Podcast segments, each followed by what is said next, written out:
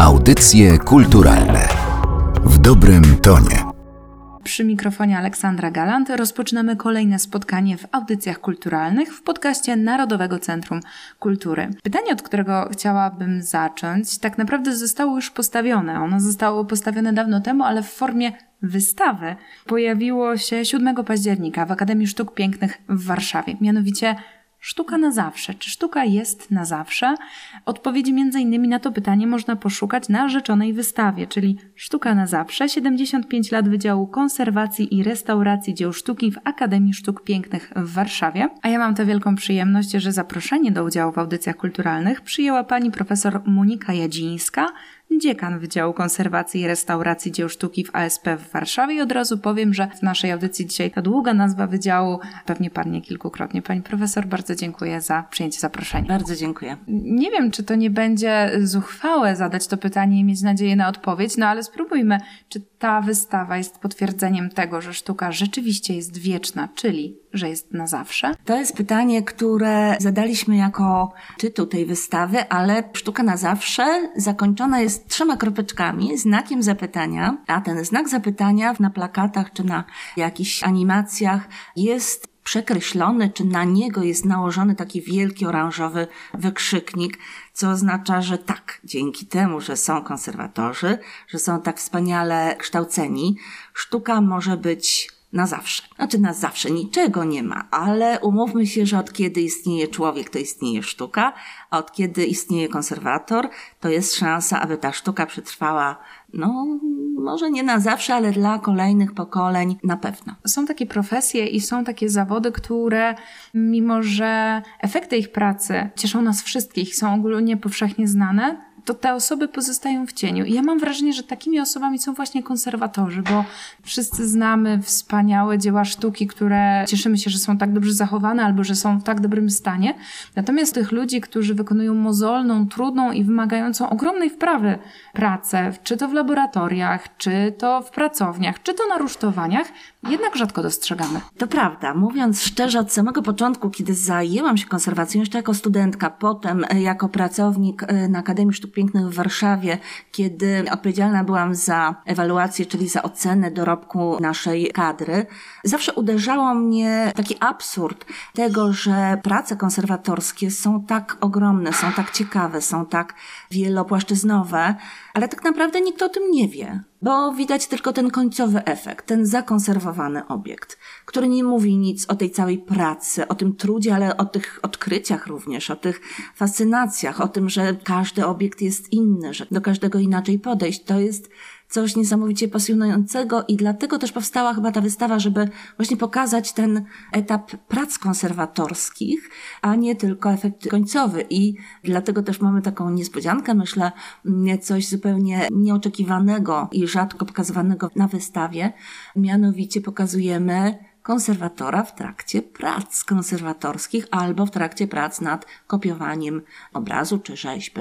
Więc można tak podejrzeć konserwatora od strony sztalugi, bądź też zobaczyć te tajniki naszego zawodu. Ja mogę tylko potwierdzić, że to naprawdę robi piorunujące wrażenie, kiedy nagle wchodzi się do takiej sterylnie wręcz białej sali i tam pośród dzieł sztuki, różnego rodzaju sprzętów, również mikroskopów, którymi można się posłużyć, znajduje się konserwator, student, bo to są studenci, którzy pracują. To jest właśnie kierunek mojego kolejnego pytania, mianowicie o zainteresowanie młodych ludzi sztuką konserwacji sztuki restauracji. Mam nadzieję, że zaraz sobie te dwa pojęcia rozróżnimy, bo mam wrażenie, że większość z nas intuicyjnie stosowałaby je wymiennie, ale jak to jest ze studentami? Są zainteresowani i zdają sobie sprawę z ogromnego bogactwa rozgałęzień tej dziedziny? Ja na przykład sobie nie zdawałam, powiem uczciwie. Czasem tak, czasem nie, jak to zwykle bywa. Natomiast rzeczywiście, nawet jeżeli ktoś trafia do nas przypadkiem nie może, dlatego że egzaminy polegają na tym, że student musi, późniejszy student, musi złożyć teczkę, musi przejść przez kolejne etapy rozmów kwalifikacyjnych, prostego egzaminu z chemii, ale proszę się nie bać, jeżeli ktoś by miał ochotę do nas zdawać, to naprawdę to jest bardziej rozmowa. I faktycznie y, trafiają do nas, no ja jestem zachwycona tymi młodymi ludźmi, którzy do nas trafiają,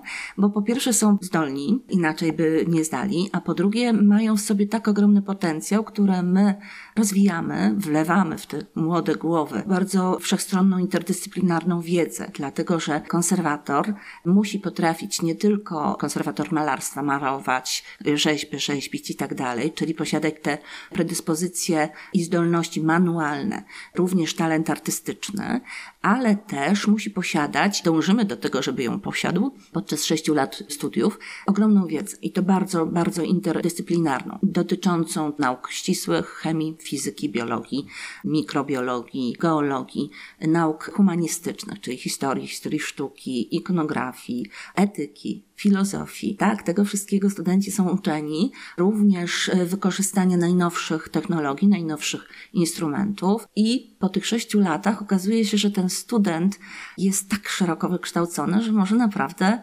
wszystko nie tylko konserwować i nie tylko kopiować. Czasami jest tak, że nasi absolwenci realizują się w różnych innych dziedzinach związanych ze sztuką i kulturą, a czasem zupełnie nie. Pani profesor, nie powstrzymam się od tego pytania, bo kiedy słyszę o studentach konserwacji, od razu przypomina mi się taka scena z filmu Juliusza Macholskiego Vinci. Podczas egzaminu jednej z bohaterek wychodzi na jaw, że ona konserwując jeden z obrazów postanowiła dodać coś od siebie albo zabrać. No nie będę Raczej zdradzać. zabrać. Tak, nie chciałam zdradzać, co tam się stało i proszę powiedzieć, czy rzeczywiście wśród konserwatorów jest czasem taka pokusa taka potrzeba, żeby po pierwsze coś może ulepszyć, po drugie, żeby zostawić ślad po sobie. Pokusa pewnie istnieje, natomiast przez te wszystkie lata nauki i potem pracy konserwator jest pełen szacunku dla obiektu. I jeżeli są takie sytuacje, bo są i zawsze były, że chce zostawić ten ślad, to nigdy go nie zostawia na obiekcie oryginalnym, tylko gdzieś obok, gdzieś z tyłu sztalugi. Czasami na przykład same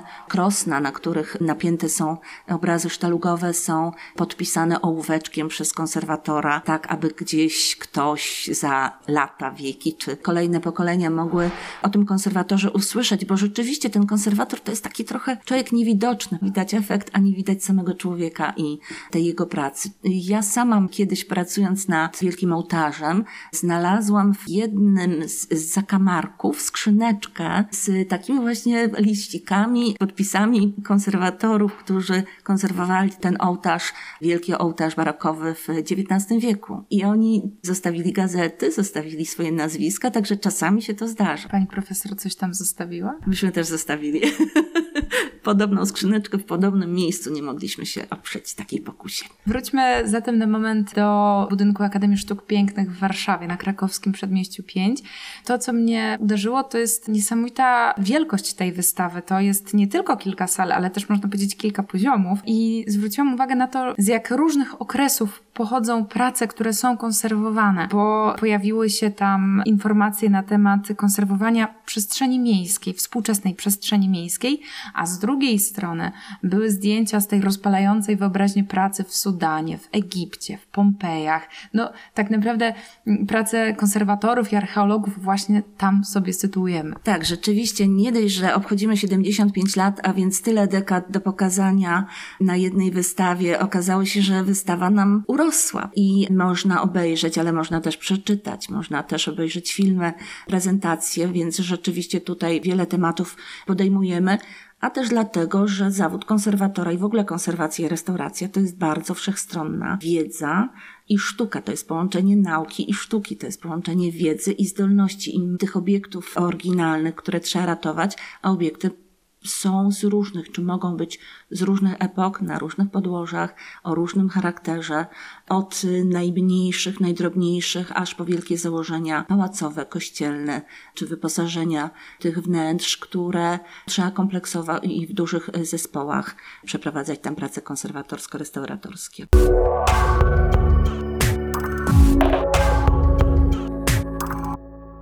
Pani o ogromnej wiedzy, w jaką wyposażani są studenci konserwacji i restauracji, a późniejsi konserwatorzy. Natomiast y, mam wrażenie, że nie ma takiej możliwości, żeby przygotować ich na każdą sytuację, bo o tym pomyślałam, kiedy zobaczyłam pracę wykonaną nad obiektem bez tytułu Marka Kijewskiego. Przyznam szczerze, że bardzo duże wrażenie to na mnie zrobiło, no bo też nie wiem, czy na zajęciach w szkole, w akademii można przygotować studentów na to, jak radzić sobie z konserwacją produktów spożywczych. Konserwacja i restauracja sztuki współczesnej współczesnej wiąże się z ogromnymi wyzwaniami i najpierw trzeba być już doświadczonym konserwatorem, aby móc i poznać te podstawowe i główne reguły rządzące konserwacją i w zakresie teorii, i w zakresie praktyki, bo tym, co robimy, rządzi etyka po prostu. My się musimy według pewnych etycznych reguł zachowywać. Natomiast sztuka współczesna i nowoczesna wymaga czasami odejścia od tych reguł, ale już od lat 90.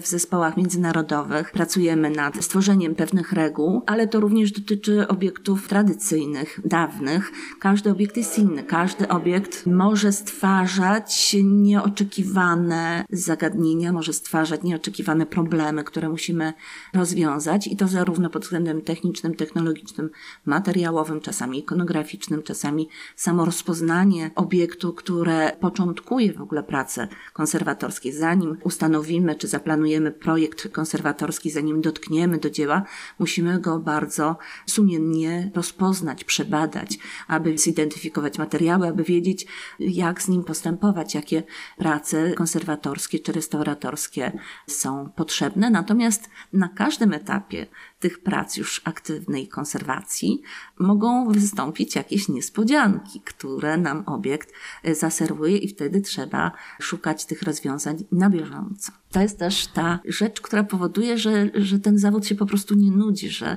z ogromną pasją do tego ludzie podchodzą i są w stanie siedzieć rzeczywiście godzinami nad jednym obiektem, bo on cały czas stwarza jakieś kolejne zadania, jakieś kolejne wysnuwa tajemnice. Czas to jest chyba jeden z kluczy do tego zawodu i tej profesji. To są działania, które zabierają mnóstwo czasu. Zresztą w jednej z sal możemy zobaczyć, jaka jest droga od projektu i szkicu do efektu finalnego, który my potem widzimy. Czyli no, widzimy to, czego z zewnątrz nie widać. Za kulisy zaglądamy tej pracy. Jedna rzecz to jest rzeczywiście pokazywanie samej pracy konserwatora w trakcie tej pracy, a druga rzecz to jest pokazywanie warsztatu artysty, a więc pokazanie jak na przykład obiekt, portret pięknej kobiety malowany w stylu Rubensa albo przez Rubensa, jak on to malował, jakie były poszczególne etapy przygotowania podłoża, potem gruntu, potem imprimitury, rysunku, kolejne etapy powstawania danego obiektu. To może być obiekt malarstwa sztalugowego, malarstwa ściennego, rzeźby i różne, różne inne, w różnych innych technikach. Konserwator musi to wiedzieć. Nasi studenci co roku robią przepiękne, profesjonalne kopie za każdym razem obiektów z innego okresu, w innych technikach, o innym charakterze, właśnie po to, aby nabyć tych umiejętności, aby rozszerzyć to znawstwo i potem w momencie, kiedy już trafią do kościoła, czy trafią na obiekt, który wymaga czy rekonstrukcji, czy uzupełnienia i zastosowania tych technik, żeby byli świadomi, jak to wyglądało w oryginale. Chwilę temu zapowiedziałam to pytanie, ale może to jest właśnie ten moment. Trzy pojęcia. Konserwacja, restauracja i jeszcze pojawiło się coś takiego jak kopiowanie. Kopiowanie, które no chyba tak potocznie brzmi dosyć pejoratywnie. I jeszcze jest rekonstrukcja. Tych pojęć rzeczywiście jest, jest sporo. Tak najprościej rzecz biorąc, konserwacja to jest zachowanie obiektu, ale bez tego estetycznego wykończenia. To znaczy chodzi o to, żeby struktura tego obiektu była wzmocniona, konstrukcja, struktura, żeby on miał szansę zachować się na kolejne dziesięciolecia bądź setki lat. Restauracja, też tak mówiąc bardzo ogólnie, to jest czynność, to jest akt bardziej zahaczające o estetykę obiektu, o wyprowadzenie tej estetyki tak, aby ten obiekt mógł być eksponowany. Czasami ta ekspozycja, na przykład ekspozycja muzealna, pozwala na pewnego rodzaju niedokończenia i one są akceptowane w muzeum, natomiast nie bardzo byłyby akceptowane w kościele, gdzie na przykład obraz, który stanowi cały czas przedmiot kultu, byłby bardzo zniszczony i nie zdecydowalibyśmy się na retusz, czy wręcz właśnie na rekonstrukcję czasami jednak stosowaną, czyli odtworzenie pewnych partii. Oczywiście, jeżeli mamy ku temu powody i źródła, na podstawie których możemy to zrobić, no taki obraz, który jest częścią właśnie wyposażenia kościoła, jest częścią życia społeczności danej parafii, wraca do tego kościoła, no nie może być w połowie na przykład tylko zakitowany, żeby pokazać elementy y, historii i destruktu. Na wystawie oglądamy dzieła sztuki, ale pojawia się też jeden obiekt, który, tak przypuszczam, zwraca uwagę wielu odwiedzających. To jest bluza i to jest bluza, która należała do żołnierza SS. To jest bluza, która również została poddana konserwacji. Wiązało się z tym wiele wyzwań. No ale pytanie, które mnie się nasunęło, to jest pytanie o to, czy